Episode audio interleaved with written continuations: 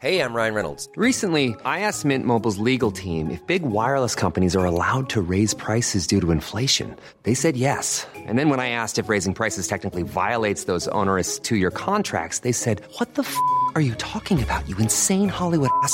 So to recap, we're cutting the price of Mint Unlimited from $30 a month to just $15 a month. Give it a try at mintmobile.com slash switch. $45 upfront for three months plus taxes and fees. Promo for new customers for limited time. Unlimited more than 40 gigabytes per month. Slows. Full terms at mintmobile.com. Bonjour, il est quasiment 14h. Soyez les bienvenus. Je suis ravi de vous retrouver pour la parole aux Français. 14h, 15h. Un rendez-vous d'une heure avec euh, du débat. Et on vous donne la parole, évidemment. Vos témoignages à ne pas manquer sur témoin.cnews.fr. Dans quelques instants, mes invités, je vous les présente. Mais d'abord, c'est l'info. Et l'info, c'est Mickaël Dorian. Bonjour Thierry, bonjour à tous. La réforme des retraites dans l'actualité, la proposition du groupe Lyot qui sera examinée demain à l'Assemblée nationale, dont la présidente Yael Braun-Pivet a jugé ce matin irrecevable les amendements de rétablissement de l'article 1 qui vise à abroger le recul de l'âge de départ à 64 ans. Écoutez la réaction du président du groupe Lyot à l'Assemblée, Bertrand Pancher. Cette décision euh, constitue un très inquiétant précédent qui va euh, affaiblir durablement, euh, durablement le Parlement. Euh, nous considérons que la présidente de l'Assemblée nationale n'a rien fait pour maintenir les droits du Parlement et au contraire, elle a failli à sa charge en faisant en sorte de durablement affaiblir l'Assemblée nationale et par conséquent porter un coup très grave à la séparation des pouvoirs en France, qui est le fondement même de toute démocratie. Et concernant les manifestations d'hier, la 14e journée de mobilisation contre la réforme a été émaillée de quelques violences. Au total, selon le ministère de l'Intérieur, 119 personnes ont été interpellées, dont 59 à Paris, 114 membres des forces de l'ordre et 17 manifestants ont été blessés. Dans l'actualité également, le contrôle technique des deux roues arrive, mais pas tout de suite. Clément Beaune, le ministre des Transports, était sur RTL ce matin. Il a confirmé qu'il y aura bien un contrôle technique obligatoire pour les deux roues qui devrait coûter moins de 50 euros, mais que pour sa mise en place, il faudra attendre encore un peu. Écoutez. Oui, il y aura un contrôle technique sur les deux roues. Le Conseil d'État demande au gouvernement de prendre sa décision juridique, un arrêté, sous deux mois, donc d'ici début août. Mais ensuite, la mise en, la mise en œuvre prendra un peu plus de temps, sans doute pas avant la fin de l'année. On va en discuter avec les motards. Il faut aussi que les centres techniques soient prêts. Donc il y a encore un peu de travail. Mais je veux rassurer, il n'y aura pas le 1er août une obligation qui tombera sur les près de 4 millions de motards de France euh, sans prévenir et au cœur de l'été. Non, on va travailler de manière concertée sur les modalités. Clément Beaune qui souhaite également une ristourne sur les péages des autoroutes cet été. Il promet de discuter des, des modalités avec les sociétés d'autoroutes la semaine prochaine. La violence entre délinquants et bandes rivales en forte hausse. Selon les derniers chiffres de la police, les meurtres entre voyous ont augmenté de 65% sur les cinq premiers mois de l'année. Concernant les règlements de compte, ils bondissent aussi de 30% sur la même période. Vous voyez ces chiffres s'afficher à l'écran. Un bidonville de plus de 2000 Roms aux portes de Bordeaux. Ces citoyens roumains, pour la plupart des travailleurs saisonniers, vivent dans des conditions cauchemardesques au milieu des détritus, sans eau courant ni même électricité. Le reportage est signé Antoine Estève. Les enfants nous accompagnent au milieu des cabanes de plastique, de carton, de morceaux de bois et des caravanes d'un autre âge. Le campement est très isolé. Pour le moment, il n'y a pas de problème de voisinage, mais les conditions de vie des occupants sont difficiles. Ces Roms sont venus de Roumanie pour chercher des emplois saisonniers. Autour de Bordeaux, ils travaillent dans les vignes. Cette femme venue de la banlieue de Bucarest nous explique que son mari a un contrat de travail dans un château viticole. Et elle reste dans le camp toute la journée pour garder les enfants. Ils ne vont pas à l'école. Personne ne leur apprend à lire ou écrire. La plupart de ces travailleurs sont arrivés l'hiver dernier. Ils sont un peu plus de 2000 Roms à avoir construit ce bidonville sur plus de 3 hectares, à 5 km seulement du centre de Bordeaux. La vigne, c'est bien, mais euh, comme c'est un travail, saisonnier, ça apporte pas beaucoup d'argent. Il faut quand même euh, trouver d'autres métiers à côté en attendant, parce que sinon, ça amène à, à une grosse précarité. Dans le vignoble tout proche, des viticulteurs nous expliquent qu'ils ne peuvent plus loger les saisonniers car la réglementation est trop contraignante, en matière d'hygiène notamment. Ils venaient garer leurs fourgons, leur, euh, planter leurs tentes, et même les grands châteaux ne peuvent plus euh, les loger dans des conditions sommaires, mais qui seraient quand même bien meilleures que quand euh, ils vont se loger, s'installer sous un pont d'autoroute. Il faut qu'on fasse un gros travail avec les collectivités locales pour construire des maisons d'accueil des saisonniers. Face à l'urgence de la situation, la mairie et la préfecture affirment travailler ensemble pour installer rapidement des poubelles dans le camp et surtout scolariser les enfants. Et puis en Ukraine, des dizaines de milliers de personnes ont déjà été euh, évacuées dans le sud du pays après la destruction du barrage hydro euh, du, barrage hydraulique. Vous le voyez sur ces euh, images, les opérations de secours se poursuivent par bus et par train. L'Union européenne promet à l'Ukraine qu'elle apportera l'aide humanitaire nécessaire pour atténuer les conséquences de cette catastrophe. Depuis hier, Kiev et Moscou s'accusent mutuellement. Voilà, c'est la fin de ce euh, journal. Euh, place au débat à présent en compagnie de Thierry Cabane et son émission La parole aux Français. Merci mon cher euh, Michael. Hydro. Hydroélectrique. Voilà, voilà, on va y arriver. C'est simple, vous voyez Allez, la parole aux Français, c'est parti. Nous sommes ensemble jusqu'à 15h. L'équipe du jour, je vous la présente. Jean-Claude Dacier, consultant CNews au summum de sa forme. Oui, moyen, mais ah, je vais essayer d'aller au Je ne veux rien entendre. D'accord. Summum de votre forme. Yvan Youfol, journaliste. Bonjour. Ravi de vous accueillir. Et puis Kevin Bossuet. Bonjour. Professeur d'histoire et je suis ravi de vous recevoir en ce mercredi. Allez, premier sujet sur lequel on va pas perdre de temps, sur lequel je souhaite vous faire réagir, c'est l'abaya qui est dans le viseur de l'éducation nationale. Cette robe traditionnelle musulmane est de plus en plus portée au sein des établissements scolaires. Papendiaï a décidé de réunir euh, ses recteurs pour répondre à ce phénomène, mais qu'est-ce que c'est que précisément l'abaya Élément de réponse avec Mathieu Devez. Débat juste après. Sur les réseaux sociaux, elles sont nombreuses à promouvoir l'abaya et à se présenter à l'école avec cette tenue religieuse islamique. Le phénomène inquiète le ministre de l'Éducation, car selon Papendiaï, l'abaya séduit de plus en plus les jeunes musulmanes du pays. Le mois dernier, 438 atteintes à la laïcité ont été recensées par les rectorats, dont 56% pour port de signes et de tenues à visée religieuse. Et en haut de la pile de vêtements, l'abaya dont l'ambiguïté est source de conflit. Car contrairement au voile dont le caractère religieux est établi, les chefs d'établissement doivent interpréter l'intention de l'élève qui se présente en abaya. Selon la circulaire d'application de la loi de 2004 sur les signes religieux dans les écoles publiques, les signes et tenues interdits sont ceux dont le port conduit à se faire immédiatement reconnaître par son appartenance religieuse.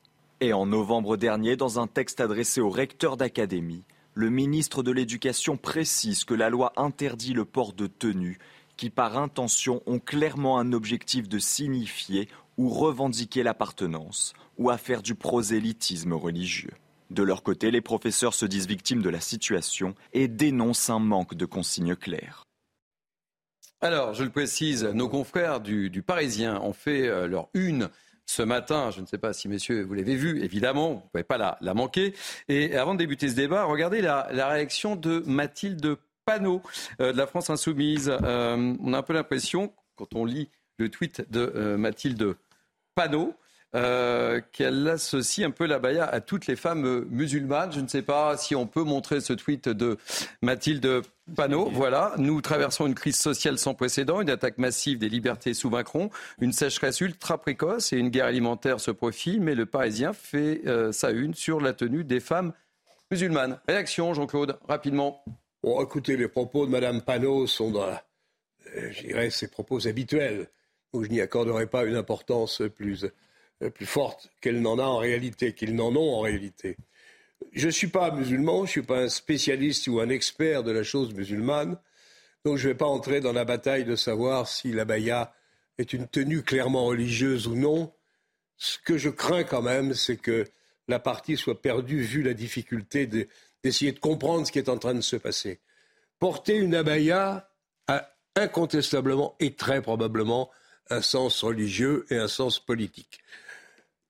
Est-ce que l'abaya est un, est un vêtement religieux ou pas, au fond, ça n'a pas grande importance. Ce qui compte, me semble-t-il, je peux me tromper, je vais attendre avec intérêt ce que mmh. diront mes collègues, mais que les jeunes filles, lycée au collège, viennent en abaya n'est pas neutre.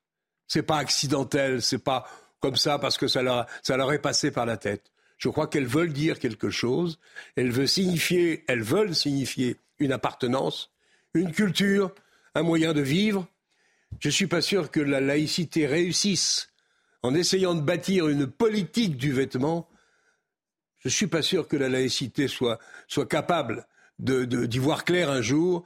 Et je pense qu'il faut peut-être euh, commencer à réfléchir à ce qu'est une laïcité moderne dans une société qui s'est fortement modifiée et diversifiée depuis une quarantaine d'années. Alors, on va, le, le, débat avec nos invités, mais je voulais vous faire réagir sur le, tweet de Mathilde Panot très rapidement, puisque on va être dans quelques instants avec Maxime Robert, vice-président du SNALC. Comme le fait Yvan Mathilde Panot, associer l'abaya aux femmes musulmanes, femmes musulmanes est une erreur. Vous avez des femmes musulmanes et qui portent des mini-jupes. Bah, elle associe euh, dans son tweet toutes les femmes musulmanes à la baya. C'est la politique. Oui, c'est ce que je vous dis. Elle associe les femmes musulmanes à la baya et donc c'est une erreur. Je pense qu'il faut voir la baya pour ce qu'elle veut être, c'est-à-dire un signe de visibilité et de séparatisme d'une partie, en effet, des femmes euh, musulmanes qui, elles, sont en général, d'ailleurs, donc c'est la jeune génération, c'est même la deuxième, troisième, quatrième génération de Français issus de l'immigration, de Français issus de l'immigration musulmane, qui de plus en plus affichent leur, euh, leur appartenance culturelle, sinon culturelle, en tout cas culturelle, qui est une appartenance culturelle qu'elle tente à démarquer de l'appartenance culturelle occidentale. Donc il y a un signe, je le vois comme un signe de visibilité et de rupture vis-à-vis d'une société qui les a, malgré, dans laquelle elles auraient dû s'intégrer. C'est un signe de non-intégration. Allez, je vous donne la parole dans quelques instants, Kevin Bossuet, mais tout de suite, première, euh, première invité, priorité au direct, euh, vous le savez, dans la parole aux Français. Nous sommes avec Maxime Repère, vice-président euh, du SNAC, le syndicat national des lycées et collèges. Merci mille fois, Maxime Repère, d'être en direct dans la parole aux Français. première question, il est urgent d'agir. Maxime Repère? Ah bah, évidemment, évidemment, on a des chiffres qui témoignent d'une hausse évidente des atteintes à la laïcité, euh, je pense qu'on ne doit pas, euh, on ne doit pas minorer l'importance euh, de la, comment dire, de la, de, de la laïcité, ce qu'elle représente pour nous. voilà, je, je, rappelle quand même que c'est une valeur fondamentale de la République euh, je ne sais pas si vous m'entendez. Si, si, je vous entends très bien. Je vous ah, entends très bien. Donc, euh, bien, sûr, il, faut, agir, il faut agir en urgence. Le problème, c'est que, euh, excusez-moi de vous le dire, hein, mais j'ai cette nette sensation que la politique du ministère en la matière est une politique, j'ai envie de vous dire, assez lâche, assez lâche. Pourquoi? Eh bien, parce qu'on fait reposer sur cette question-là, on fait reposer le poids de, des décisions à prendre sur les épaules des chefs d'établissement. Et euh, il n'y a pas d'accompagnement, il n'y a pas de soutien. Euh, il y a une loi très claire qui est la loi du 15 mars 2004, euh, loi d'ailleurs que notre syndicat a été, le, a été la seule organisation enseignante à voter. Je tiens à le préciser. Donc la laïcité, c'est pas quelque chose de négociable il y a une loi. la loi le ministre Papendia a reçu les chefs d'établissement. On a l'impression que ça n'a pas donné grand-chose. Vous partagez un peu ce, ressenti, cette impression? Bah, Écoutez, moi j'ai l'impression que, c'est de la com ni plus ni moins. Concrètement, qu'est-ce qu'il en ressort? On va dire aux chefs d'établissement, c'est à vous de faire. Bon, euh, on parlait de chiffres tout à l'heure. Je rappelle que ces chiffres sont très probablement minorés, hein, puisque j'ai eu l'occasion de rappeler plusieurs fois sur votre antenne la, question du pas de bague, hein, euh, qui touche plusieurs domaines au sein de l'éducation nationale, y compris celui-là d'ailleurs, au passage. Et, euh, euh, non, il n'y a, pas de, consigne claire. On est, euh, un petit peu dans une forme de no man's land. les chefs d'établissement sont dépassés, les équipes enseignantes le sont tout autant. Il y a un certain quand même malaise qui règne en se disant voilà, quid de l'avenir de la laïcité dans les établissements scolaires? On poursuit le débat, si vous le voulez bien. Nous avons Kevin Bossuet, professeur d'histoire bien connu sur les plateaux de, CNews. Quel est un peu votre ressenti sur cette réunion qui s'est tenue hier, où effectivement on a l'impression que la pression est sur les épaules des chefs d'établissement Et on sait que les chefs d'établissement, parfois, ont du mal à signaler les choses pour différentes choses, pour différents contextes, pour différentes euh, raisons. Non, mais déjà, il y a une impulsion du ministère qui est claire. Ça vient de Papendiaï. Il faut lutter contre les dérives communautaires et les dérives identitaires. Et euh, tout cela vient du ministère de l'Éducation nationale. Donc dire que le ministère ne fait rien, à mon avis, c'est lourdement se tromper. En outre, quand j'entends que les principaux, que les proviseurs, que les professeurs sont livrés à eux-mêmes, je ne suis pas d'accord. Je rappelle que Jean-Michel Blanquer a créé au sein euh, des rectorats des référents laïcité et les personnels peuvent euh, les consulter, peuvent les alerter pour euh, être aidés dans la résolution de tous ces problèmes. Alors après, c'est vrai qu'il y a quelque chose de juste, c'est que l'application de ce qu'on nous demande de faire, c'est en fonction de, ce que, de ce que ressent, si vous voulez, euh, de ce que conçoit le chef d'établissement. Le problème, c'est qu'un chef d'établissement qui voit une élève porter euh, la baya, il faut qu'il essaye de rechercher l'intention qu'il y a derrière. Est-ce que c'est une intention religieuse ou est-ce que c'est euh, euh, un habit qui est, qui est porté sans euh, intention finalement de montrer la religion musulmane? Et c'est ça le problème, c'est cette interprétation. Donc évidemment que les chefs d'établissement vont dialoguer. Oui ou non? Parce que quand on regarde, rien. quand, on, regarde la définition, moi, ça, en préparant cette émission, je regarde vêtements féminins portés au-dessus des autres, traditionnels dans les pays musulmans, et qui couvrent l'ensemble du corps, à l'exception du visage, des pieds et des mains, et portés, et portés à l'occasion de certaines c'est là tout le problème. Est-ce que c'est un vêtement religieux ou pas? Et le problème, c'est que c'est l'intentionnalité qui est derrière. Et on demande au chef d'établissement de dialoguer, dialoguer. On peut dialoguer avec les élèves, on peut dialoguer avec la famille, mais quand on a 12, 13, 14 cas, c'est quelque chose qui n'est plus possible. En outre, si on interdit la baya, euh, euh, l'affirmation identitaire va réapparaître d'une autre manière. On voit dans certains établissements apparaître notamment des filles qui ont des gants. Vous voyez, mhm. donc mhm. Ah, on n'en finit jamais. La politique du vêtement, c'est très compliqué à mettre en place. Après, je note quand même qu'il y a une affirmation, il y a une volonté du ministère de l'Éducation nationale de lutter contre les dérives. Ça a commencé avec Jean-Michel Blanquer et ça se poursuit avec Pape Il y a des chiffres quand même. Je voudrais rappeler des chiffres quand même, Jean-Claude. Je donne la parole. C'est euh, les atteintes à la laïcité recensées tous les mois par les rectorats sont montées depuis le mois de mars, 438 au mois de mai, 56% pour port et, signes. Mais restons sur la Baïa qui est un bon exemple, au fond, des difficultés d'application de la directive ministérielle. Si vous étiez directeur d'établissement, ce que vous êtes peut-être, pardonnez-moi si je me suis trompé, qu'est-ce que vous feriez Très simplement, parce que le dialogue, mais elles peuvent vous dire et raconter n'importe quoi. Et vous savez très bien que, on le disait tout à l'heure, je ne suis même pas sûr en effet que ce soit pour toutes et toutes des affirmations religieuses. Néanmoins, c'est l'affirmation d'une culture, d'une façon, d'un séparatisme. C'est ça qui m'inquiète. Qu'est-ce que vous faites? On interdit au fond ou on n'interdit pas?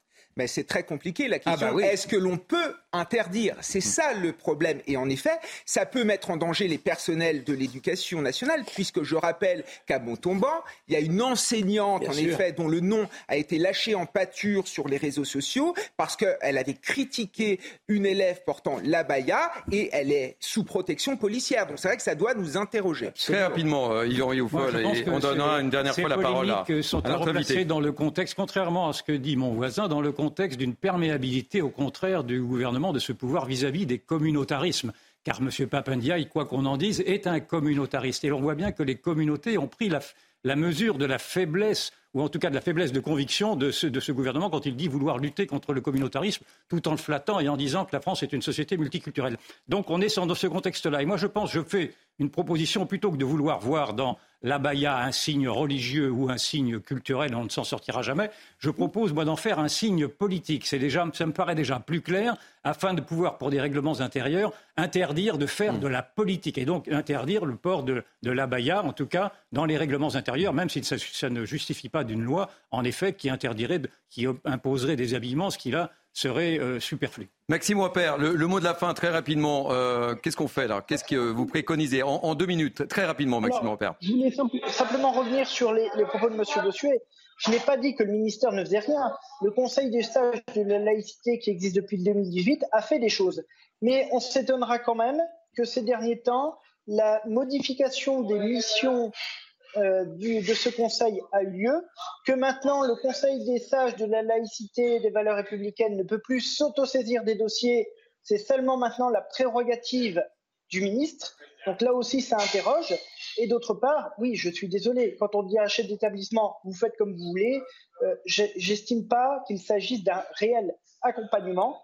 Euh, et puis enfin, dernière chose, oui, il y a des formations, oui, il y a des référents, mais il faut voir le contenu de ces formations. Il faut voir aussi qu'il y a un défaut entre l'offre et la demande et que, effectivement, j'estime que la question de la laïcité euh, est une question qui nécessite, plus que des mots, une réelle politique en la matière. Merci. Vous ne nous avez pas dit ce que vous vouliez. Vous interdisez ou pas, vous ne nous l'avez pas dit.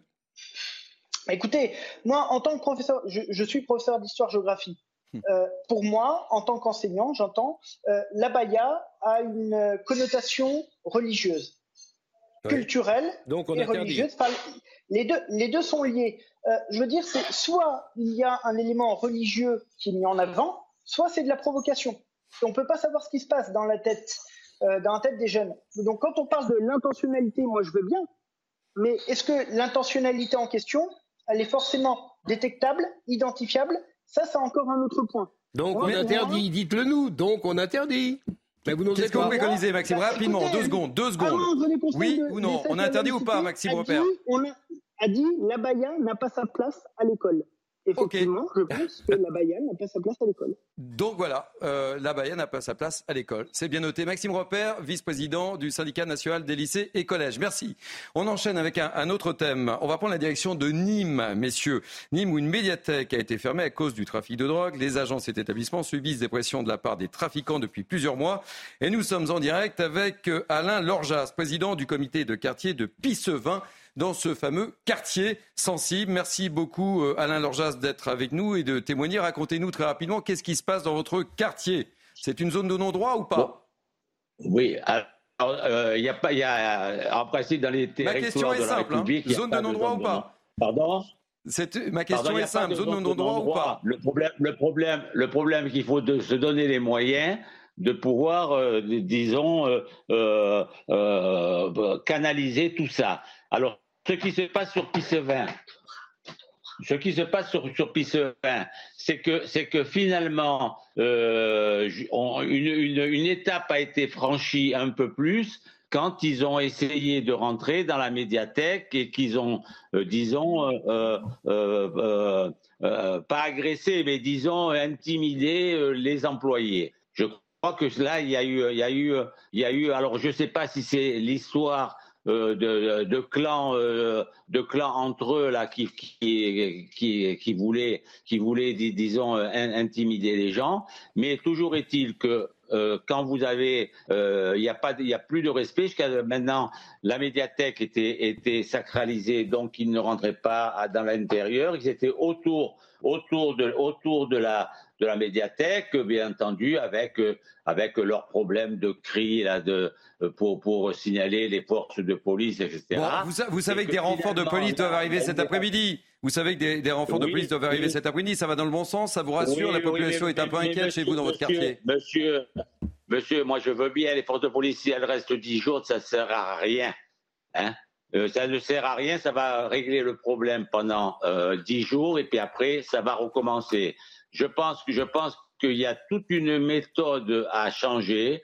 Il faut que la police nationale, la police municipale euh, fassent des patrouilles à pied et non en voiture Hein? Euh, c'est ce que va faire les CRS pendant dix jours, mais c'est pas, ils n'ont pas, ils n'ont pas, ils n'ont pas le contact euh, avec la population. Je pense qu'il faut que la police euh, reprenne le contact avec la, avec la population. Alors justement, on, est avec Bruno Bartocchetti.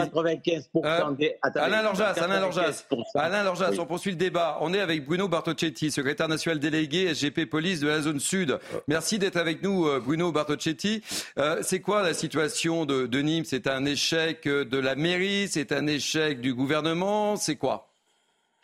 Oui, moi j'ai envie de bonjour. J'ai envie de dire que c'est un échec sociétal surtout parce que c'est une bombe à retardement que nous avons euh, à Nîmes, comme d'ailleurs dans toutes les, grandes villes de France, en matière de stupes. Nous avons pris beaucoup de retard et aujourd'hui, eh bien, on voit les difficultés que nous rencontrons pour, régler certaines situations. Alors, il y a, deux sujets importants en matière de stupes, à, Nîmes d'ailleurs comme ailleurs. C'est euh, d'abord euh, tranquilliser la population qui a besoin de sérénité. Hein. ils sont quand même dans la grande majorité majorité euh, dans ces cités pour, euh, pour, être, pour vivre paisiblement.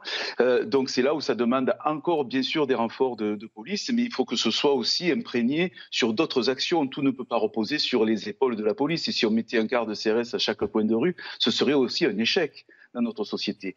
Donc, et parallèlement, bien sûr, continuons euh, nos efforts avec plus de moyens pour les enquêteurs qui ont quand même donné des résultats très probants à Nîmes. Hein. Il faut quand même aussi reconnaître qu'on a bien bousculé euh, ces réseaux, mais le problème, vous le savez, c'est que lorsqu'on fait tomber un point de deal, eh bien, on en a un autre qui arrive derrière. Alors oui, oui, effectivement, je l'entends sur ce plateau, euh, il faut euh, reconquérir ce, secteur avec des policiers, mais euh, une fois que les policiers auront occupé beaucoup plus d'espace, on va dire, avec plus de moyens et plus d'effectifs, j'insiste bien là-dessus, d'autres services publics doivent prendre leur place et, leur permettre d'être en sécurité. C'est inadmissible que tout le monde se retire de ces secteurs parce que justement on souffre de cette insécurité. Mais ça demandera un effort sur de très long terme, sur de longs mois, des années peut-être, parce qu'on a pris vraiment des, des, décennies de retard en matière de stupes et, et, de délinquance dans ces quartiers sensibles. Merci euh, beaucoup Bruno Bartocchetti. Je rappelle que vous êtes secrétaire national délégué SGP Police de la zone sud. Réaction euh, rapidement Jean-Claude et, et, Yvan Rieffol On a dû discuter de ça dix mille fois depuis. Ouais. Et voilà, tant qu'on réhabilitera pas les capacités, les moyens d'avoir des sanctions à l'égard de vraies sanctions à l'égard des trafiquants, on s'en sortira pas. Il n'y a pas de raison que ça ne continue pas. Donc, oh, je, je, je, voyais l'autre jour l'échec, la traduction claire de l'échec de la politique pénitentiaire. Encore une fois, je ne suis pas un enfermiste. Je reconnais que les prisons françaises, pour la moitié d'entre elles, sont impraticables. Mais pourquoi encore on a échoué dans ce domaine-là?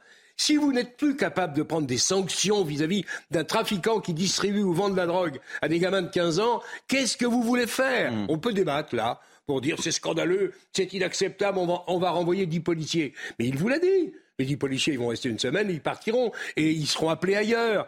Tant qu'on n'aura plus et pas les moyens de prendre des sanctions efficaces dans ce pays, il faudra arrêter d'en débattre et de se plaindre. Alain Lorjas, merci. Vous êtes toujours avec nous. Euh, vous souhaitez rajouter quelque chose, Alain Lorjas? Merci en tous les cas d'avoir voulu témoigner. Je pensais, je pensais pour le journaliste de 6 qui a été agressé hier. Et nous trouvons inadmissible euh, cette façon de faire de la population parce que l'ensemble des, des, des, gens des, des ah, qui sont des qui, qui, Bon, on a un petit problème, on a un petit problème de, de, de liaison avec vous, Alain Lorjas. Merci mille fois en tous les cas d'avoir accepté de, de, témoigner. Et évidemment, on reste en contact. On, on, va suivre ce qui se passe dans votre quartier de Nîmes. On va marquer euh, une pause et on se retrouve euh, dans quelques instants avec euh, nos invités. On prendra cette fois la direction de Grasse parce que la guerre de l'eau cet été s'annonce et on verra la situation de Grasse, messieurs. A tout de suite, c'est la parole au français jusqu'à 15h. Soyez les bienvenus, c'est la parole au français jusqu'à 15h du débat, du décryptage avec mes invités. Et dans quelques instants, évidemment, je vous la présente à nouveau, mais tout de suite, place à l'info avec Maureen Vidal. Il n'y aura pas de vote sur l'abrogation des 64 ans. L'examen de cette mesure prévue demain dans l'hémicycle sera empêché par Yael Braun-Pivet, la présidente de l'Assemblée nationale. Elle compte brandir l'article 40, empêchant ainsi les parlementaires de créer une charge publique financière. Un vent d'indignation a soufflé sur les groupes d'opposition, qualifiant cette décision d'une attaque inédite contre les droits du Parlement. À Nîmes, trois personnes ont été placées en garde à vue pour fait de violence aggravée sur un journaliste M6. Il s'agit de deux mineurs et un majeur. L'un d'entre eux a reconnu les faits. Selon une source policière, à peine arrivé mardi matin à Pisevin, un quartier à risque de Nîmes, le journaliste s'est vu roué de coups debout et au sol. Un acte condamné par le ministre de l'Intérieur Gérald Darmanin qui a promis l'envoi en renfort d'une compagnie de CRS sur place. Cet après-midi, le pape François va être opéré en urgence à Rome, victime d'une hernie abdominale. Son équipe médicale évoque une intervention chirurgicale nécessaire par l'aggravation des symptômes présentés par le souverain pontife. Il sera hospitalisé plusieurs jours à l'hôpital Gemili. Merci beaucoup, cher Maureen. Prochain point info dans une vie avec Mickaël Dorian pour le grand journal de l'après-midi. Avec moi, l'équipe du jour, Jean-Claude Dacier, toujours en forme. Rebonjour. Yvan Youfol, toujours en forme. Éric Eric Maten, au summum de sa forme. On, on, va parler de RSA dans quelques instants avec vous. Mais tout de suite, messieurs, je propose de, de prendre la, la direction de, de Grasse. On va parler d'un combat qui sera peut-être le combat de cet été, de la guerre de l'eau. Et pourquoi grâce, me direz-vous? Parce que L'eau va coûter plus cher cet été et l'agglomération a mis en place une tarification saisonnière dans le but de faire baisser la consommation. Concrètement, la redevance de l'eau augmentera écoutez bien, de 20% pour les habitants. Alors, la parole est aux Français et on va retrouver tout de suite Stéphanie Guetton, qui est coiffeuse à Grasse. Je suis ravi de vous accueillir, euh, Stéphanie. Soyez la bienvenue dans la parole aux Français. Quand je vous dis que l'eau va coûter beaucoup plus cher, 20%, vous me dites quoi? Vous répondez quoi, ma chère euh, Stéphanie? Furieuse. Furieuse. Vous êtes furieuse Furieuse. Euh, je trouve qu'après l'inflation, avec ce qu'on subit en ce moment, avec ce qu'on subit en ce moment, c'est déjà compliqué d'être commerçant. Euh, moi, je parle en tant que coiffeur. Euh, comment pouvons-nous euh, réduire notre consommation d'eau alors qu'il nous faut entre 30 et 40 litres pour un shampoing? On a, par réflexe citoyen, déjà, nous avons déjà, enfin, déjà baissé notre consommation de, de nous-mêmes, hein, déjà. Donc, 20% d'augmentation, je ne comprends pas. Il faut m'expliquer comment nous, nous commerçants, nous citoyens, allons faire pour pouvoir payer nos factures. C'est déjà assez cher comme ça. Et comment aussi le répercuter euh, sur, euh, sur les prestations, sur, sur, nos clients? Comment expliquer ça? Alors que les salaires ne sont pas extensibles, les retraites ne sont pas extensibles. Il va falloir nous, nous expliquer et comment faire. Il faut, faut, nous donner des, des, euh, des solutions à tout ça. Vous en avez parlé avec vos collègues euh, commerçants C'est pas CNews qui vous l'apprend, cette augmentation de, de 20%, vous étiez au courant? ah, si, Alors, ah, c'est CNews qui vous l'apprend, c'est parfait. Ouais, ouais, il y a vraiment il y a un manque de communication totale, et d'ailleurs je remercie CNews de nous l'avoir euh, dit. On en avait entendu parler qu'il y aurait une augmentation, mais jamais de 20%. Concrètement, qu'est-ce que vous allez faire? Là, tout de suite, je ne sais pas. Je ne sais pas, peut-être, euh, je vais peut-être mettre des seaux dehors, parce qu'actuellement il pleut il pleut, je vais peut-être mettre, faire des réserves de seaux d'eau dehors pour essayer de pouvoir rincer des clientes. Parce que je ne sais pas du tout comment faire. Je ne sais pas du tout comment euh, répercuter ces prix, enfin cette, augmentation sur mes clients, qui ont du mal déjà à, venir parce que eux-mêmes n'ont pas, ils ont, enfin ils ont quand même pas mal de choses à payer. Et comment faire? Comment faire? On n'arrive même pas à joindre les, les deux bouts. C'est encore les commerçants et les citoyens. De grâce, c'est une sanction punitive et c'est aberrant. C'est aberrant. Vous en avez parlé avec vos clients là depuis qu'on vous a donné cette information, euh, Stéphanie? Ah oui. Qu'est-ce qu'ils vous disent? Qu'est-ce qu'ils vous disent vos clients Ils sont en colère, ils sont furieux. J'ai un client qui, malheureusement est handicapé qui m'a dit je vais devoir revendre mon appartement parce qu'il va falloir que je paye mes charges. Et augmentation sur augmentation, euh, ben, on ne peut plus joindre les deux bouts. Donc euh, ben, forcément, il m'a dit je ne sais pas comment faire. Il dit vous m'affolez, vous me faites une, mauvaise, une mauvaise nouvelle. Bon, réaction, je vous garde avec moi, euh, Stéphanie Guetton. Réaction, Yvan Rioufol. Vous comprenez la colère et la révolte de, Stéphanie Ah ben, évidemment que je la comprends, bien entendu. Et je suis euh, tout à fait étonné par la grande brutalité de cette municipalité. Ma question d'ailleurs était de savoir de quelle étiquette euh, politique est cette municipalité-là. Et puis, est-ce qu'il y a eu d'autres municipalités qui ont, comme ça, discrétionnairement, décidé un beau jour d'augmenter autant la consommation d'eau, à votre connaissance? Stéphanie, vous avez entendu la question d'Yvan Rioufol Oui, à, ma, connaissance, non. Enfin, j'ai entendu qu'il y aurait eu, euh, qu'il va y avoir des réductions sur les plages, sur tout ça. Au niveau de, vous savez, au niveau des douches, euh, ça, je peux tout à fait le comprendre. Je veux dire qu'on ne fasse pas couler l'eau pour rien. Ça, je, suis la première à, le comprendre. Mais une augmentation comme ça, à ma connaissance, aux alentours, j'ai rien entendu. Ou alors, euh, ben, vous voyez, j'ai été informé par vous d'une augmentation de 20% aujourd'hui. Et euh, bah, je pense que je ne sais pas, je ne peux pas vous répondre là-dessus. Je peux pas. Alors l'étiquette Thomas, Thomas Leroy qui m'assiste dans la préparation de cette émission me signale que la couleur euh, du maire de Grasse est, euh, un républicain, mon cher Yvan ah Jean-Claude Dacier, réaction. Vous comprenez cette, euh, cette ah, exaspération, cette colère de, de Stéphanie C'est assez Parce que c'est pas neutre, 20%. Vu de Paris et vu d'ici, de dire vous avez tort, vous avez raison, je comprends que le choc soit brutal. Hmm. En même temps, si la municipalité veut faire face à ses engagements, si elle veut faire baisser la consommation, je ne vois pas d'autres motifs, d'autres raisons, d'autres moyens de faire baisser cette consommation que d'augmenter un peu les prix. 20%, ça me paraît quand même assez spectaculaire. Alors évidemment, on peut dire à cette malheureuse coiffeuse, bah, augmentez vos tarifs. Mais si elle perd la moitié de sa clientèle, ce n'est pas non plus une bonne solution. Donc honnêtement, je sais que dans le Midi, depuis la nuit des temps, il y a des problèmes d'alimentation en eau. Ça mm. date même des Romains et même avant. Néanmoins là, on se retrouve dans une situation comme celle-là, euh, je pense qu'une petite enquête sur le terrain euh, mériterait de nous éclairer un peu. Mais on ne peut que comprendre, 20% c'est beaucoup. Surtout que ça vient s'ajouter à quand même un, un phénomène d'inflation qui n'est, pas neutre, même s'il est en réduction à l'heure actuelle, il existe encore sur certains produits. Donc les temps sont durs. Alors euh, bon, voilà. Stéphanie, vous me paraissez très dynamique. Hein. Euh, Qu'est-ce que vous allez faire? Vous n'allez pas rester euh, comme ça, assise dans votre salon? Vous allez vous mobiliser. Vous allez demander un rendez-vous avec euh, votre mère. Qu'est-ce que vous allez faire? Bah déjà, ça fait déjà 42 semaines que je l'attends dans mon salon de coiffure, parce que je lui avais demandé euh, déjà un rendez-vous. Donc, il devait venir me voir il y a 42 semaines. hein. Donc, euh, voilà. Donc, s'il s'en rappelle, j'en profite que s'il vous voit à la télé, il doit se rappeler de moi. Euh, sinon, oui, concrètement, euh, oui, je vais aller le voir. Je vais aller le voir parce que c'est pas euh, que pour moi. Hein, c'est pour, tout le monde, pour les commerçants. Déjà que la ville est en train de se déserter, on va dire, les désertés de commerçants. C'est un mouroir, c'est un mouroir et on a du mal à tenir. Donc, euh, ça, plus ça, plus ça, je me demande comment on va faire. Ouais, je me le demande. Eric Matin, on, a, réagir on a- on a encore, encore- on a encore puni, on a encore puni, on a on a quand même une, subi l'inflation effectivement de plein fouet parce que les clients nous font ressentir et forcément on les comprend. Hein. On a l'augmentation de nos, fo- de nos fournisseurs que nous nous, nous, nous payons. On, on essaie de, de rogner sur nos marges, mais au bout d'un moment, on n'y arrive plus, c'est plus possible. Donc il faut m'expliquer comment faire. Il faut m'expliquer. Ouais. Et Eric. Je voulais juste préciser que l'eau, en fait, a des tarifs très variables hein, d'une ville à l'autre. Euh, à Paris, on peut payer l'eau relativement peu cher par rapport à une ville de banlieue.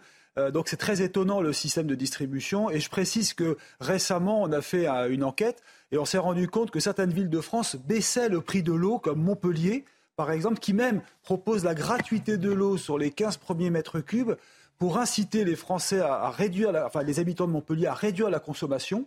Et puis ensuite, effectivement, là, ça se met à monter en flèche quand on dépasse le cap des. Et on n'a pas répondu 15 grâce. C'est un organisme public alors, qui grâce, distribue l'eau non, ou mais privé grâce, ils ont un problème de, de, justement d'alimentation euh, lié à la sécheresse, euh, les cours d'eau qui baissent. Ouais, Je sais pas la si vous sécheresse, avez elle est pas regardé. uniquement à Grasse, Non, mais est oui, bien sûr. Je Oui, mais Alors, la côte Stéphanie d'Azur est très touchée. Stéphanie Guetton. Je me permets, les cours d'eau ont baissé, mais enfin, oui, c'est vrai que depuis le mois de mars, il n'a pas beaucoup plu, mais depuis, je vous invite à, justement à faire une, à venir voir le lac de Sacacia qui a remonté au mois d'un mètre cinquante. On nous a dit qu'effectivement, il avait baissé de 2 mètres. Effectivement, j'ai- je l'ai vu, moi, au mois de mars, avril, il était vraiment très, très bas. C'était au plus bas et c'était inquiétant. Donc, euh, nous, nos réflexes citoyens, c'est déjà de baisser notre consommation parce qu'on n'a pas envie non plus de plus avoir d'eau.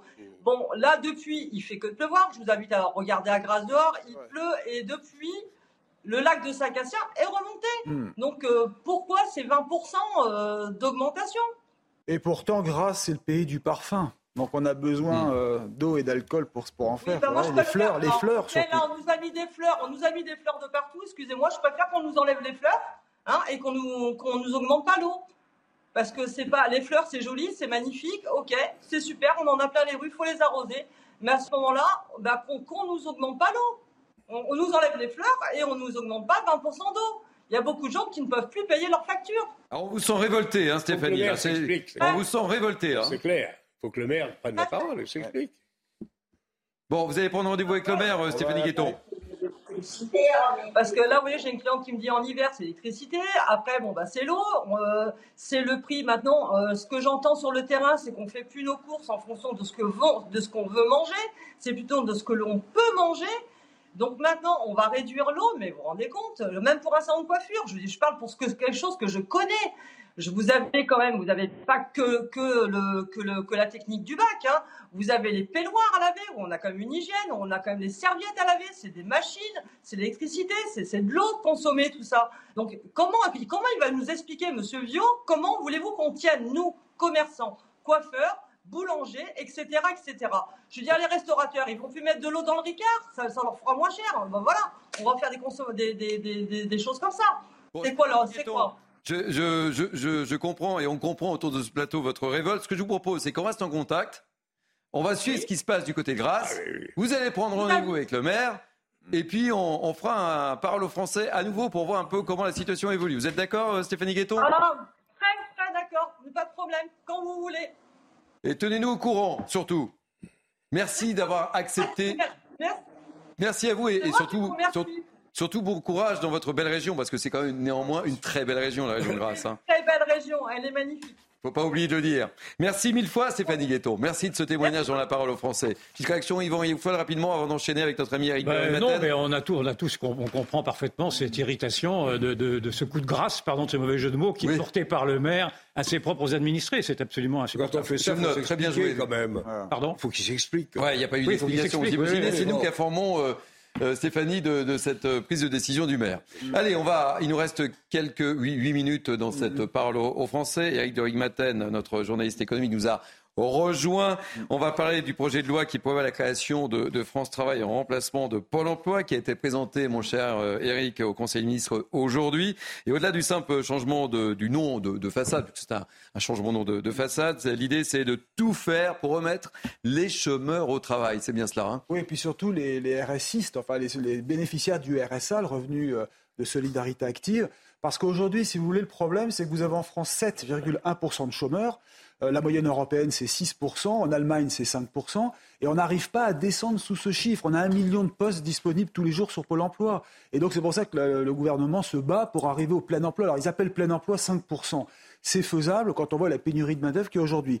Maintenant, si vous regardez le RSA, pourquoi il s'active sur le RSA, le gouvernement, et pourquoi ils veulent réformer pourquoi il veut obliger les bénéficiaires à avoir une formation, un tutorat, s'inscrire dans la nouvelle entité qui s'appelle maintenant France Emploi, France Travail, c'est parce qu'au bout du compte, il faut que cette catégorie de bénéficiaires de, minima sociaux puisse reprendre un emploi. Voilà, c'est clair comme tout. Je précise que le RSA a augmenté quand même euh, en nombre, en nombre de bénéficiaires de 46% en 10 ans. Donc, en fait, c'est une ascension permanente. Ça coûte 15 milliards à l'État. Alors, vous me direz, c'est une goutte d'eau. Regardez, 800 milliards de, de protection sociale, d'aide sociale qu'il y a en France. Mais 15 milliards, c'est énorme, surtout que ça augmente. Et puis, dernier point, vous avez une certaine catégorie de bénéficiaires qui en profitent. Il faut bien le reconnaître. Parce que quand vous êtes en couple avec trois enfants, mmh. vous vivez à Paris. C'est une étude d'un économiste hein, qui a pris une étude de, lycée. On peut avoir facilement 20 000 euros sur mes bout à bout, toutes les aides sociales sur un an, 20 000 euros.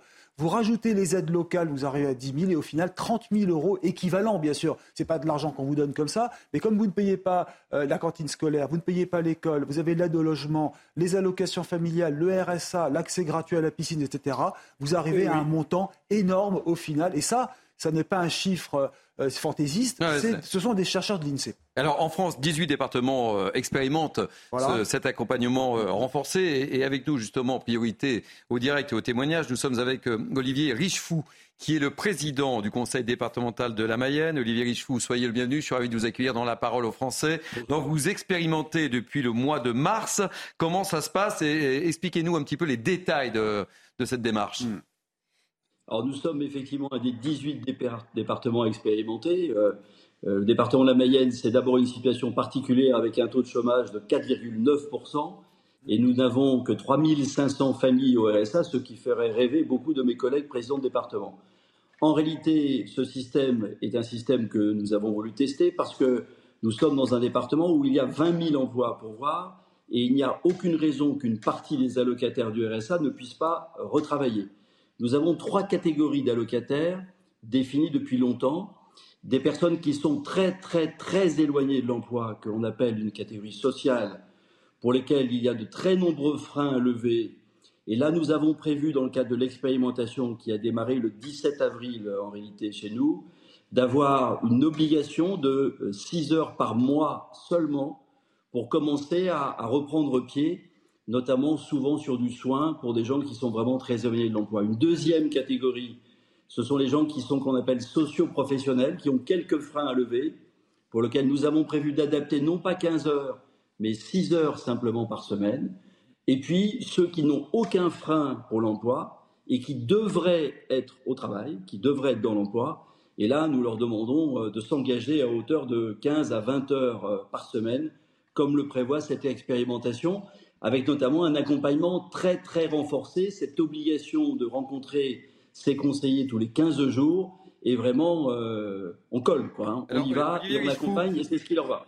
Olivier Richefou, quelles sont les, euh, les, les, conséquences? Comment c'est perçu? Quel, quel, bilan vous tirez? Nous sommes, ça commence au mois de mars, nous sommes au mois de juin. Comment c'est perçu par justement les, les, personnes qui sont dans, dans, dans cette situation-là? Alors, c'est un peu trop tôt pour tirer, bien sûr, des conclusions. Moi, je suis allé euh, vendredi rencontrer un certain nombre euh, d'allocataires qui sont rentrés dans ce dispositif sur euh, sur la zone concernée dans le département, j'ai moi-même été surpris du très bon accueil que j'ai eu.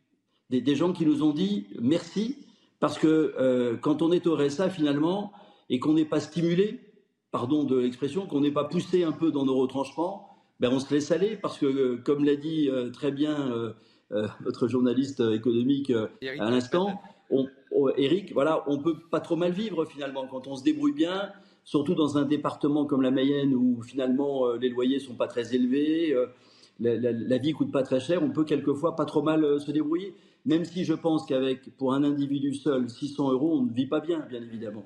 Et donc, ils nous ont plutôt diversifié en disant, en étant accompagnés, en étant obligés de se bouger, eh bien, on sait qu'on va retrouver de l'emploi. Hmm. Réaction, Jean-Claude Dacier. Écoutez, je souhaite de tout cœur que cette expérimentation réussisse et qu'elle s'étende le plus tôt possible euh, au territoire national, car c'est une situation au fond qui n'est pas acceptable. Elle pourrit la société française. Vous avez des tas de gens qui vous disent vrai ou faux mhm. en province, qui vous disent mais mon voisin ami n'a jamais travaillé de sa vie, les primes à l'oisiveté, il y en a partout. C'est vrai, c'est faux, personne ne peut le vérifier. Simplement, vous avez un constat global qui est, tu le disais Eric tout à l'heure, il y a en gros 1 million à 1 million 200 000 emplois non pourvus dans ce pays, c'est beaucoup, et il y a 2 millions de personnes au RSA, sans compter ce qu'il y a à côté. Donc je veux dire, il faut incontestablement aider les chômeurs qui en ont vraiment besoin, faire vraiment une politique, je dirais pas du tri, ce serait malvenu, mm. mais qui véritablement aide ceux qui en ont besoin, et surtout, si les moyens sont donnés euh, à ce nouveau pôle, dit pôle du travail, il va falloir accompagner, il va falloir contrôler. Euh, je suis un peu sceptique sur l'efficacité d'un dispositif qui est ce qu'il est, mais enfin, ça va être compliqué de, voir ce que ça donne sur le terrain. J'espère me tromper et que dans quelques mois, on verra des progrès euh, spectaculaires et importants. Hmm. Yvan, très, très rapidement, je voudrais euh, donner une dernière fois la parole à Olivier Je note que la majorité des emplois dans votre département sont malgré tout pourvus, puisque vous nous avez dit que vous aviez un taux de chômage qui était relativement faible par rapport à la moyenne nationale. Vous n'étiez peut-être pas le département le plus frappé par ces, méfaits de l'assistanat. Mais dans les, dans les emplois qui ne sont toujours pas pourvus, euh, quels sont-ils Dans quel secteur sont-ils le plus représentés Et qui, pourrait euh, être susceptible de les, de les reprendre? C'est parmi les Je vous redonne juste les chiffres. Hein. Euh, sur les 3500 personnes au RSA, nous en avons environ 1000 qui n'ont aucun frein vers l'emploi. Et il y a 20 000 emplois à pourvoir dans tous les secteurs, que ce soit le maintien à domicile, qui est un secteur extrêmement important face au vieillissement de la population, comme dans l'industrie. Je rencontre tous les jours des chefs d'entreprise qui me disent mais apportez-moi des personnes qui ont envie de travailler, je les formerai et je leur trouverai une expérience positive qui leur permettra de rentrer dans le travail parce que moi je crois à la valeur travail. Je pense que le travail c'est ce qui structure une famille, c'est ce qui structure un individu et qu'il n'est pas acceptable. Mais on en porte une partie de la responsabilité parce que sans doute qu'en n'étant pas suffisamment nombreux pour les accompagner, il y en a certains qu'on laisse un peu de côté. Et donc en les, en, les coachant, en, les stimulant, je suis sûr qu'on ramènera des gens vers l'emploi davantage et qu'on rendra service à notre économie. Merci mille fois, euh, cher Olivier Richou. Je rappelle que vous êtes président du conseil départemental de, de la Mayenne. Merci d'avoir accepté de, témoigner Merci à vous. Euh, dans la parole aux Français. Ça fait 30 ans qu'on accepte le chômage de masse. C'est peut-être temps de faire une autre politique. Allez, mm. j'ai pas vu cette heure passer avec vous, mes chers amis. Eh ben euh, merci, c'était la parole aux Français. Merci Jean-Claude Dacier, merci Yvan Youfol, Eric Duric Matin. On vous retrouve dans quelques instants avec Michael Dorian pour le journal. Passez une belle journée. On se retrouve dans quelques instants avec Mickaël Dorian pour le grand journal de l'après-midi sur CNews. A tout de suite.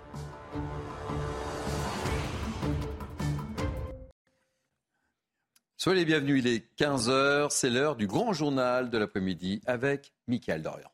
Rebonjour Thierry, bonjour à tous. Et à la une de l'actualité, l'inquiétude autour de l'état de santé du pape. Euh, âgé de 86 ans, il doit être opéré en urgence cet après-midi pour un risque d'occlusion intestinale.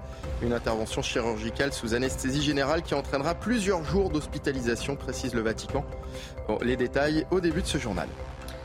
La proposition du groupe Lyot sera examinée demain à l'Assemblée nationale pour abroger la retraite à 64 ans. Ce matin, la présidente Yael Braun-Pivet l'a jugée ce matin irrecevable.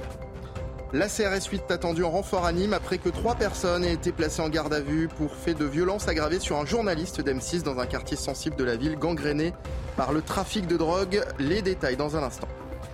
Brigitte Macron va recevoir la famille de l'INSEE tout à l'heure. Après des mois de harcèlement, l'adolescente de 13 ans s'est donné la mort le 12 mai dernier, on s'en souvient tous. La maman de l'INSEE est attendue à 16h à l'Elysée. Nous retrouverons sur place Jeanne Cancard. Le pape François va donc être euh, opéré en urgence cet après-midi. Le Saint-Père a une nouvelle fois été admis à l'hôpital Gemelli de Rome. Il y avait euh, passé la journée hier pour passer des, des examens. Les précisions avec notre correspondante à Rome, Natalia Mendoza. C'est par un court communiqué que le Vatican l'a confirmé. Le souverain pontife a été admis dans un hôpital romain pour y subir une intervention chirurgicale. Ce mercredi après-midi, le pape François va subir une laparotomie, une incision de la cavité abdominale et une chirurgie plastique de la paroi abdominale avec prothèse. Une intervention nécessaire, dit euh, le Vatican, en raison euh, d'un risque d'occlusion intestinale. Le communiqué indique euh, que François souffre d'une hernie qui provoque des syndromes occlusifs récurrents douloureux et en voie d'aggravation. L'opération se déroulera euh, sous anesthésie générale. François devra rester hospitalisé plusieurs jours après euh, l'opération. Ce n'est pas le premier souci euh, de santé pour ce pape de 86 ans. En juillet 2021, il a été opéré au côlon. 33 cm d'intestin lui ont été retirés et en mars de cette année, il a passé trois jours à l'hôpital pour une infection respiratoire. Le pape souffre également de problèmes au genou qui l'oblige à se déplacer avec une canne ou en fauteuil roulant. La réforme des retraites maintenant, alors que la proposition du groupe Lyot sera examinée demain à l'Assemblée nationale, la présidente Yael Braun-Pivet a jugé ce matin irrecevable les amendements de rétablissement de l'article 1 qui vise, je le rappelle, à abroger le recul de l'âge de départ à 64 ans. Tout à l'heure, c'est le porte-parole du gouvernement Olivier Véran qui s'est expliqué sur le sujet en compte-rendu du Conseil des ministres tord pas la Constitution pour faire plaisir à des oppositions, d'ailleurs ni pour faire plaisir à la majorité. Euh, en l'occurrence, on est dans le respect strict des règles constitutionnelles. Ce qui n'était pas normal au regard de la Constitution était de reconnaître comme recevable euh, une PPL qui alourdissait euh, les finances publiques de 15 milliards d'euros par an sans proposer de solution de financement. Et donc, le groupe Lyot souhaite cette fois-ci redéposer un amendement à 15 milliards d'euros par an, ce qui n'existe pas, ce qui n'a jamais existé. Et là, je le dis aussi en tant qu'ancien rapporteur général du budget de la sécurité sociale, ça n'existe pas. Et donc, la présidente de l'Assemblée nationale rappelle euh, qu'un chat est un chat. Voilà. Dans le reste de l'actualité, euh, l'homme qui avait été relaxé dans l'affaire de l'agression de Jean-Baptiste Trogneux, le petit-neveu de Brigitte Macron, a été interpellé hier en marge de la manifestation parisienne contre la réforme des retraites pour port d'armes prohibées. On apprend aujourd'hui qu'il a été relâché. Noémie Schulz. Il était l'un des trois prévenus jugés pour s'en être pris à Jean-Baptiste Trogneux, le seul relaxé au bénéfice du doute. Le procureur avait pourtant demandé sa condamnation pour des coups portés à la victime alors qu'elle était au sol. Euh, lors de l'audience, ce jeune homme de 22 ans qui se présente comme journaliste indépendant avait pleuré à plusieurs reprises, assurant que s'il était présent devant la chocolaterie euh, Trogneux, c'était pour couvrir ce rassemblement euh, sauvage. Son avocat avait mis en garde le tribunal contre le risque de commettre une erreur judiciaire. Il avait obtenu gain de cause et son son client avait donc retrouvé la liberté lundi soir à l'issue de l'audience après trois semaines de détention euh, provisoire. Dans la foulée, il a décidé de participer à la manifestation euh, parisienne et hier, lors d'un contrôle en amont du rassemblement, les policiers ont trouvé sur lui un casque et des gants coquets. Il a été arrêté, placé en garde à vue et présenté ce matin à un délégué du procureur. Il s'est vu notifier une interdiction de paraître à Paris pendant une durée de trois mois pour participation à un groupement formé en vue de la préparation de violence ou de destruction ou de dégradation de biens. Allez, dans ce journal, place à l'économie avec notre ami Eric Maten. On va parler de la, la réforme du RSA. Votre programme avec IG. IG, bien plus que du trading. Une équipe d'experts à vos côtés. Allez, tout de suite, avec une question avec la réforme du RSA. Est-ce le début de la fin de l'État-providence Ça? Y ressemble, mais il y aura du, chemin à faire. Parce que si vous mettez bout à bout toutes les dépenses euh, sociales en France, c'est 800 milliards, c'est un tiers du PIB.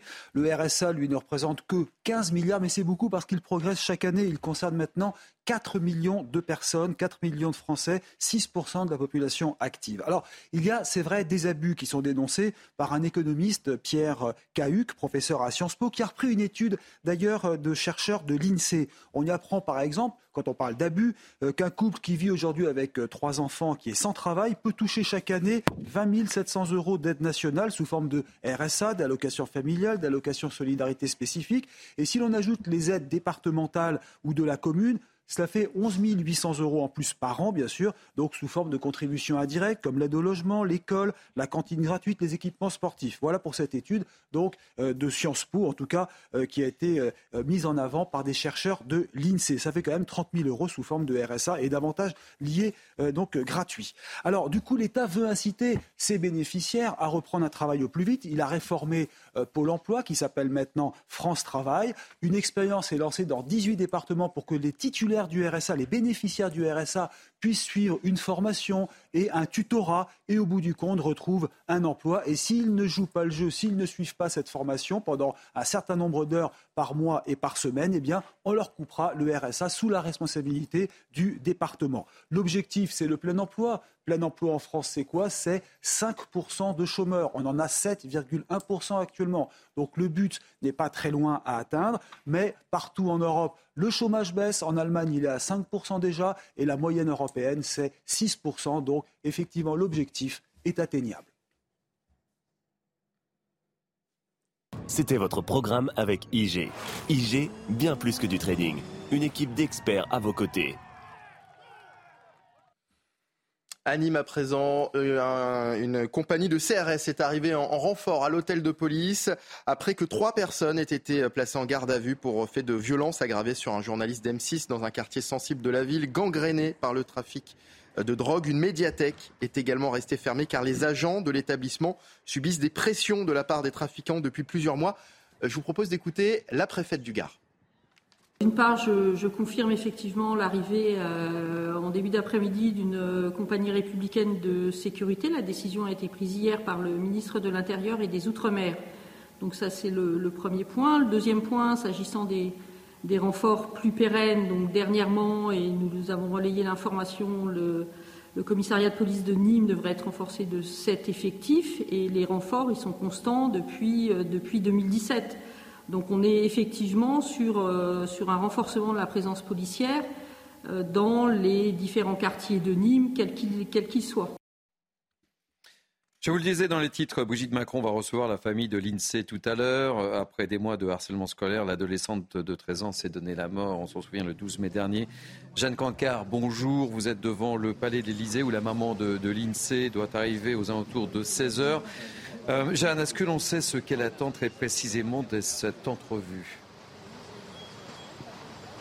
Nous avons eu au téléphone il y a quelques minutes les parents de l'INSEE ainsi que leur avocat qui nous ont dit concrètement ce qu'ils attendaient de ce rendez-vous avec Brigitte Macron, à commencer par davantage de compassion, d'empathie que celle qu'ils ont pu euh, percevoir lors de leur rendez-vous ce lundi avec euh, le ministre de l'Éducation nationale, euh, Papendiaï. Souvenez-vous, à l'issue de ce rendez-vous, eh bien, les parents de l'INSEE avaient trouvé les propos du ministre peu sincères. Autre action concrète qu'ils attendent, eh bien, c'est que Brigitte Macron assume le fait que l'éducation nationale est en tort dans cette histoire et non pas que la responsabilité est collective, comme a pu euh, l'indiquer le directeur académique de Lille. C'est ce que nous ont fait savoir tout à l'heure les parents de l'INSEE. Hier, la première ministre Elisabeth Borne a annoncé que la lutte contre le harcèlement scolaire serait la priorité de la rentrée 2023. Mais voilà, la maire de l'INSEE ne veut pas seulement euh, des paroles, elle veut aussi des actes, des actions concrètes. La maman de l'INSEE qui nous a dit, eh bien, hésiter jusqu'au dernier moment de venir ici à l'Elysée pour rencontrer la première dame. Elle ne s'en sentait pas la force, mais elle le sait, son combat doit continuer à la fois pour sa fille et pour tous les élèves qui sont actuellement victimes de harcèlement en France. C'est ce qu'elle nous a confié. Merci euh, beaucoup Jeanne Cancar en direct euh, de l'Elysée. L'actualité internationale à présent. En Ukraine, des dizaines de milliers de personnes ont déjà été euh, évacuées après la destruction du barrage hydroélectrique dans le sud du pays. Vous le voyez hein, sur ces images, les opérations de secours se poursuivent par bus et par train. L'Union européenne promet à l'Ukraine qu'elle apportera l'aide humanitaire nécessaire pour atténuer les conséquences de cette catastrophe. Depuis hier, Kiev et Moscou s'accusent mutuellement. Allez, on va parler sport pour terminer et direction Roland Garros. Votre programme avec Groupe Verlaine. Installation photovoltaïque garantie 25 ans. Groupe Verlaine, connectons nos énergies. Béatrice Haddad Maya continue son très joli parcours porte d'Auteuil. Bonjour Marine-Claire, vous êtes l'envoyée spéciale de Canal Plus à Roland-Garros. Tout à l'heure, la Brésilienne a battu la Tunisienne Hans Jaber en quart de finale après avoir renversé totalement le match. On veut tout savoir, racontez-nous tout. Et oui, elle avait l'air de ne pas y croire à la fin euh, du match, Béatrice Haddad Maya. Elle a eu euh, quand même un moment d'absence au moment de se retourner vers son clan pour célébrer euh, son exploit. Vous l'avez dit, la Brésilienne a battu 11 Jabber, la Tunisienne numéro 7 mondiale, pour se qualifier en demi-finale de Roland Garros. C'est la première joueuse brésilienne de l'Air Open à atteindre le dernier carré du tournoi parisien. Et elle, jusqu'alors, elle n'avait jamais réussi à passer un troisième tour en Grand Chelem. C'est dire à quel point elle vit une quinzaine de rêves. La Brésilienne, elle fait le tournoi de sa vie. Et pour en arriver là, euh, elle a dû s'employer, la brésilienne, celle que l'on surnomme désormais la marathonienne. Elle a remporté ses quatre derniers matchs au troisième set. Elle avait sauvé une balle de match euh, au deuxième tour avant de décrocher le record du match euh, le plus long dans ce tableau féminin cette année. 3 heures et 51 minutes sur le cours. Elle avait passé pour son huitième de finale. Alors évidemment, elle a envie de continuer à écrire sa belle histoire en demi-finale. Ce sera demain et elle retrouvera soit Coco Goff, la numéro 6 mondiale, soit Iga Swiatek, la numéro 1 mondiale, tenante double tenante du titre, même ici, Porte d'Auteuil. C'était votre programme avec Groupe Verlaine. Isolation par l'extérieur avec aide de l'État. Groupe Verlaine, connectons nos énergies. C'est la fin de ce journal. Merci, Michael Dorian. Merci, Eric Doric Maten. Je voudrais également remercier euh, Thomas Leroy et Célia Guyard qui m'ont aidé à préparer cette parole au français. Euh, dans quelques instants, c'est l'heure des livres avec Ed Fulda. Et puis, juste après, 90 minutes info avec évidemment Nelly Denac. Moi, je vous dis bye bye. Je vous donne rendez-vous demain à 14h jusqu'à 15h pour la parole au français. Belle journée sur CNews.